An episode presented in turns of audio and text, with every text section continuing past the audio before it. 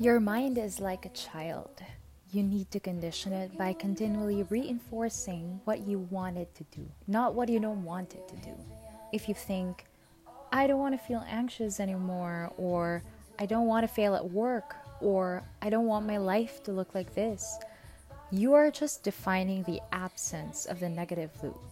It doesn't work to just cut out the problem code, you have to rewrite it.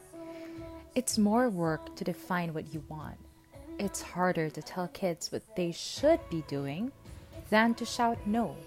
It's more difficult to explain to your partner or your family or your friends what you need than what's annoying you.